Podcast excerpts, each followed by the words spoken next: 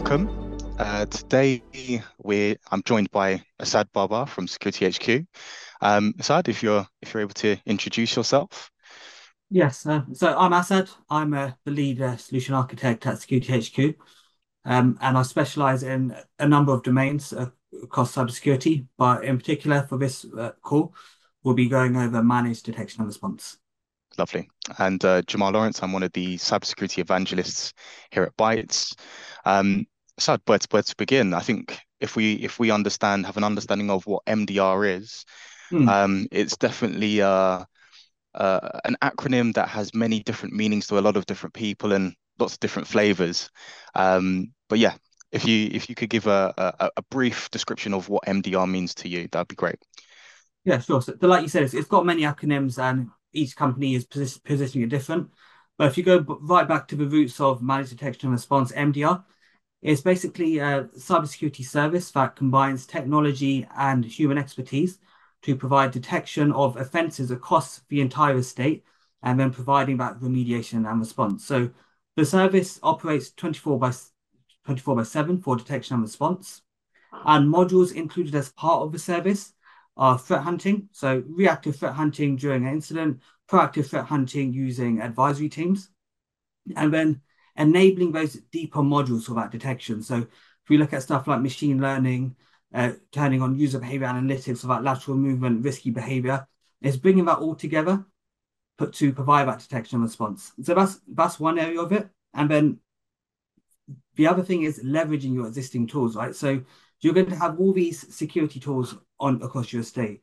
It might uh, might be network access control, endpoint protection, and it's collating all that together and correlating. So if we look how endpoint protection works, right, as in an EDR, it's got behavior analytics. It's going to do the remediation on the endpoint where it's supposed to, but then at the same time, we're taking that telemetry, and because we're taking in all the other logs from the firewall, all our other areas of the network, it's then correlated so that if something does slip on the EDR, it, it, the event, event comes in through the telemetry, SIEM correlates it, and if there's a SOAR in place in the background, then we can remediate. So that is bringing it all together from a top level. Absolutely, I think um, as a as an ecosystem, um, it can be very difficult to to to really have control for, for IT teams to cover all of these types of areas. So um, to be able to deliver MDR as a as a service for organizations is a is a very powerful thing and is is something that we definitely at Bytes are seeing uh, a lot more in terms of frequency as well. Um, in regards to sort of MDR as as as a platform, as you mentioned, it's really encapsulating that people process technology piece as well. So I think it's not just that technology, you know, led yeah. conversation. Um, the people aspect is plays a plays a massive massive role some of the mm. challenges that we're seeing across the markets and you know these these are challenges that that we see on a year to year basis especially in terms of limited resource um, retention of staff really does make it difficult for people to have their own um, sort of uh, ecosystems in terms of making sure that it's you know cost effective and, and delivered to, to the same level um, mm. really really quite interested to understand what what would you consolidate or what would you understand uh, a modern um, MDR platform? Um, what what what does that look like to you? Yeah, so a modern MDR platform. So if we begin with the people aspect first, like you said, so it's a blend of technology and people. So the people side would be having the correct teams, right? So you need the analysts for for your triage, tier one to four. You need the designated account manager that's going to lead the service reviews and show that return of investment. And then you need the specialist team. So one, say, for example, content management to create those use cases and playbooks, and, and a digital forensics team. So there, there's just a few examples, but then you have many teams in the SOC where it could be threat hunting, advisory, but they all pull together and they they contribute to that service from a people side. So when it comes to the technology side, yes, you can have a SIEM, you might be managing a client SIEM, but we see SIEM as whatever um, you know technology is, it might be Sentinel, might be QRadar, might be Splunk. The initial detection rules are in the SIEM, and it, but the SIEM's job is to alert if there's suspicious behavior, right? But it, it shouldn't stop there. Um, so to make it, you know, what does a modern uh, MDR platform look like? There there'd be the SIEM on the front end for the detection, and then the service provider should provide a mature SOAR platform, right? So those those alerts are then ingested into the SOAR, and then there'll be a number of orchestrated workflows to carry out uh, smart workflows to enrich the content, contextualize through threat intelligence feeds, help categorize the incident, and almost you know build a bigger build a bigger picture, uh, map it to the MITRE ATT&CK to show the full picture of how extensive this attack is. Um, and then it enables the analyst to also validate and respond faster as well. Absolutely, you've got that that internal visibility piece based around all of yes. that. You, you, mentioned quite a few interesting things, and some of the conversations that I have quite uh, quite commonly is that conversation around, you know, what are the pros and cons between you know having a SIEM tool, having an XDR tool, and having an MDR service. Mm-hmm. Um, and sometimes it can be quite tricky for for for organizations to really identify where they're going to be getting the most you know the most value. Um, mm. plenty of times where you know there's been investments into SIEM tools and you know organizations aren't getting the most out of those tools. It, it can be very time consuming. Um, yes. you can get a lot of false you know false positive alerts in the first place. So understanding the difference between something that's an actual threat and, and a false positive does take time. Um, and also you know the dangers of alert fatigue as well. Um, also we, we we've we've you've, you've touched on a on a few things in terms of things like Sentinel and, and Defender. Um, it can be it can be a challenge in terms of limiting sort of your ingestion charges when it comes to certain tools. Um, how how how is SecurityHQ best placed in terms of, as an example, integrating with your Microsofts and and, and working alongside some of those SIEM tools that we that we that we mentioned earlier? Yeah, sure. So when we go back to our conversation about what does a, a modern SOC look like, right? So it's all contextualizing the original offense. So if the client has uh, Azure Sentinel in their environment and an offense is triggered, what we're going to do is we're not going to just raise an incident based off that alert. That alert feeds back into our SOC. It goes into our SOAR platform. It's then contextualized and then we're able to add more attributes to it to, to build the bigger picture to, for it to be qualified by an analyst and then if it is a true positive, then we will raise the incident. So that initial process from when it's triggered in Sentinel to it going through our SOC triage, in that time, we're, mo- we're most likely to eliminate the false positive. So that's, you know, that's from reducing false positives. And then in terms of, you know, you mentioned it, ingestion. So we've seen with some clients that they, they have a business requirement to have Sentinel for part, for, for part of their environment, but for other areas where we're on premise, you know, we're in the position to offer a hybrid SIEM, right?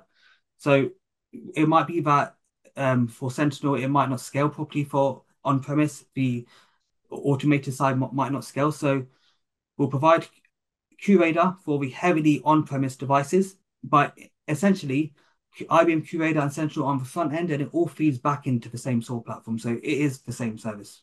Okay, got you, got you. And quite interesting to understand underneath the hood of of an MDR service. What what would what should organizations expect? What are the fundamentals in regards to what's underneath the hood? Yeah, so what's underneath the hood? So it should be first of all being the SIEM at the front end. The back end should be the SOAR platform, and then combined around that should be um, the, the integrated threat intelligence feeds and there should be a, a number of feeds that open source, commercial, public grade all feed into that.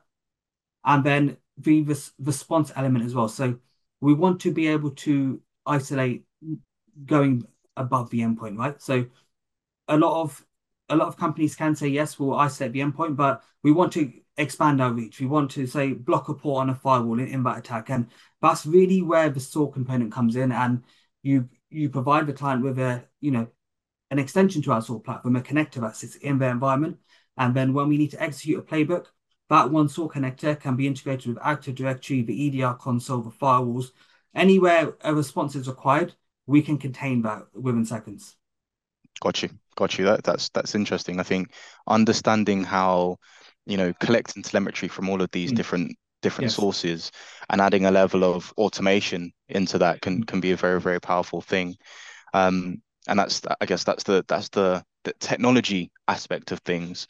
Um, back to in terms of people, um, I understand that there's a, it's almost like a, a doctor-patient relationship in regards to how, you know, uh, an MDR service should be rolled out. It's it's it's not a, a dictated uh, type of solution. Um, it, it's more that understanding of having a bespoke relationship. Um, can you expand a little bit in regards to sort of what that then looks like um, from a people and uh, a relationship basis?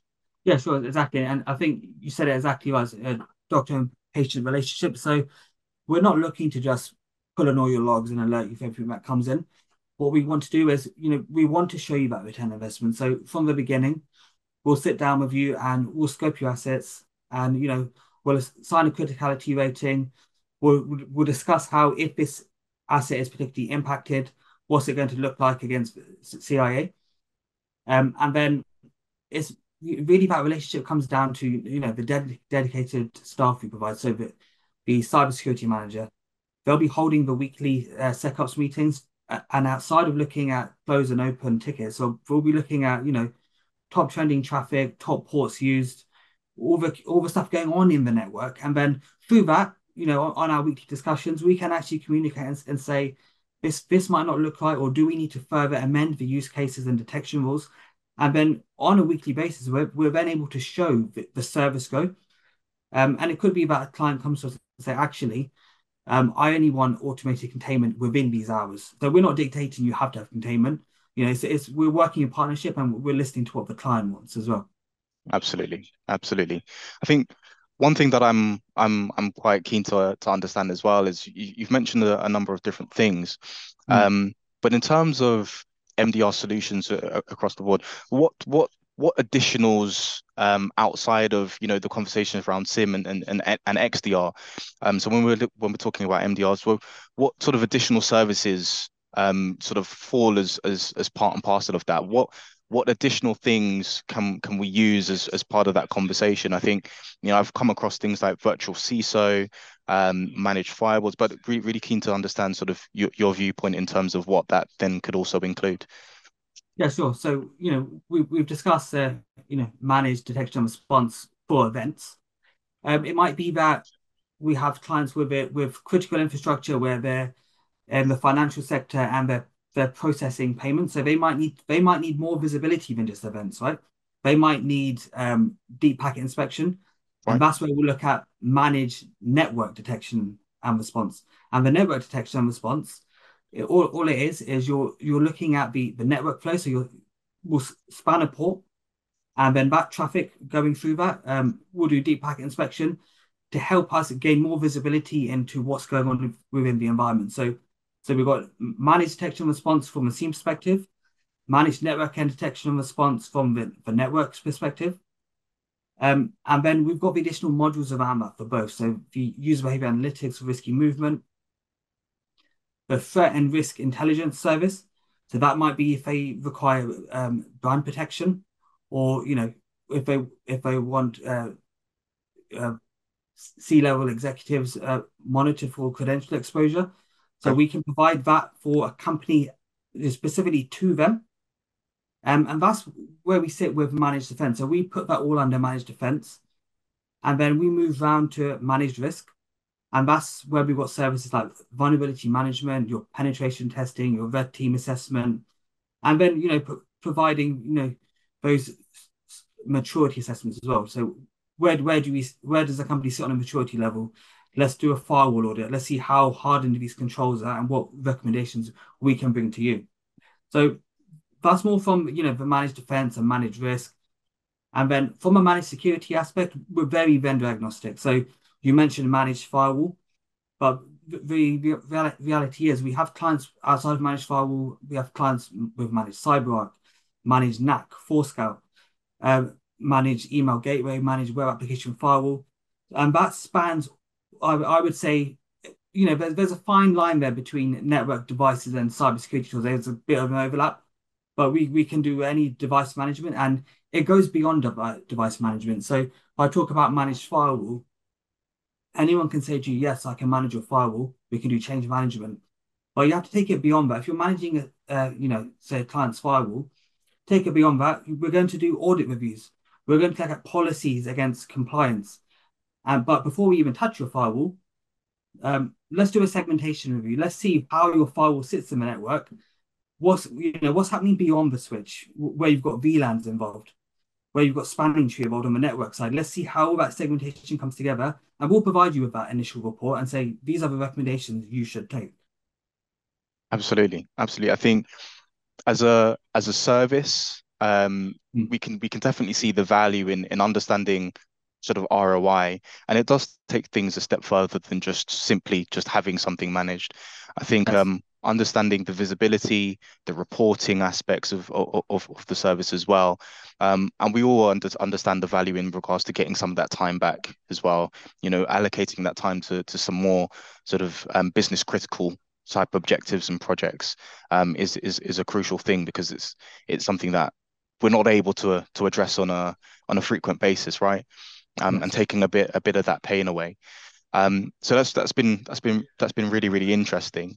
Um, so is is is there any other other things around sort of MDR that you, you wanted to touch on? I know we've spoken about all the different assessments, um, the different aspects in regards to breakdown in in terms of what's underneath the hood. Mm. Um, from from a, from what what are what are the types of things that you're seeing, or what are the types of conversations you're having um, with with people across the market in terms of pain points and and things like that? What what what are the things that people should be looking out for? Yeah, a lot, a lot of the pain points we're seeing is you know we're speaking to a variety of clients, clients that have set up their own SIEM, clients that have existing managed SIEM. Um, and the issue is near enough the same. One is one is the logic that goes into the SIEM. There's not the correct logic to be to have those alerts in the first place. The second is then you know the triage and response stuff. It stuff's getting missed. So we you speak to customers all the time where they've done an internal pen test, um, and it has they haven't been notified from the from the um, managed service provider until the following day. So it's the the correlation logic you bring to the SIEM. um, and, and that's one thing I, I talk about HQ is we bring to you the use cases, and then anything extra custom to your environment, we then create that. It, it, whether it's custom use case, custom parser for log onboarding, the service is heavily tailored and it's not out of the box solution. Got you, got you. Lovely. Um, many thanks, Asad. Um, it's been it's been a really really interesting conversation today. Um, I'm hoping the people that listen and really really uh, get take a lot of, away and and and it's food for thought in regards to the art of the possible. Um, it may answer some questions in regards to some of the conversations that that we have on a on a regular basis. Um, and yeah, if if if anybody wants to have any extra information, feel free to to reach out. Many thanks. Thank you. Take care. Thank you for listening to this podcast. We hope you enjoyed it. We have lots more exciting conversations happening in our other podcasts. Make sure you check them out on Spotify and Google Podcasts and follow us for more.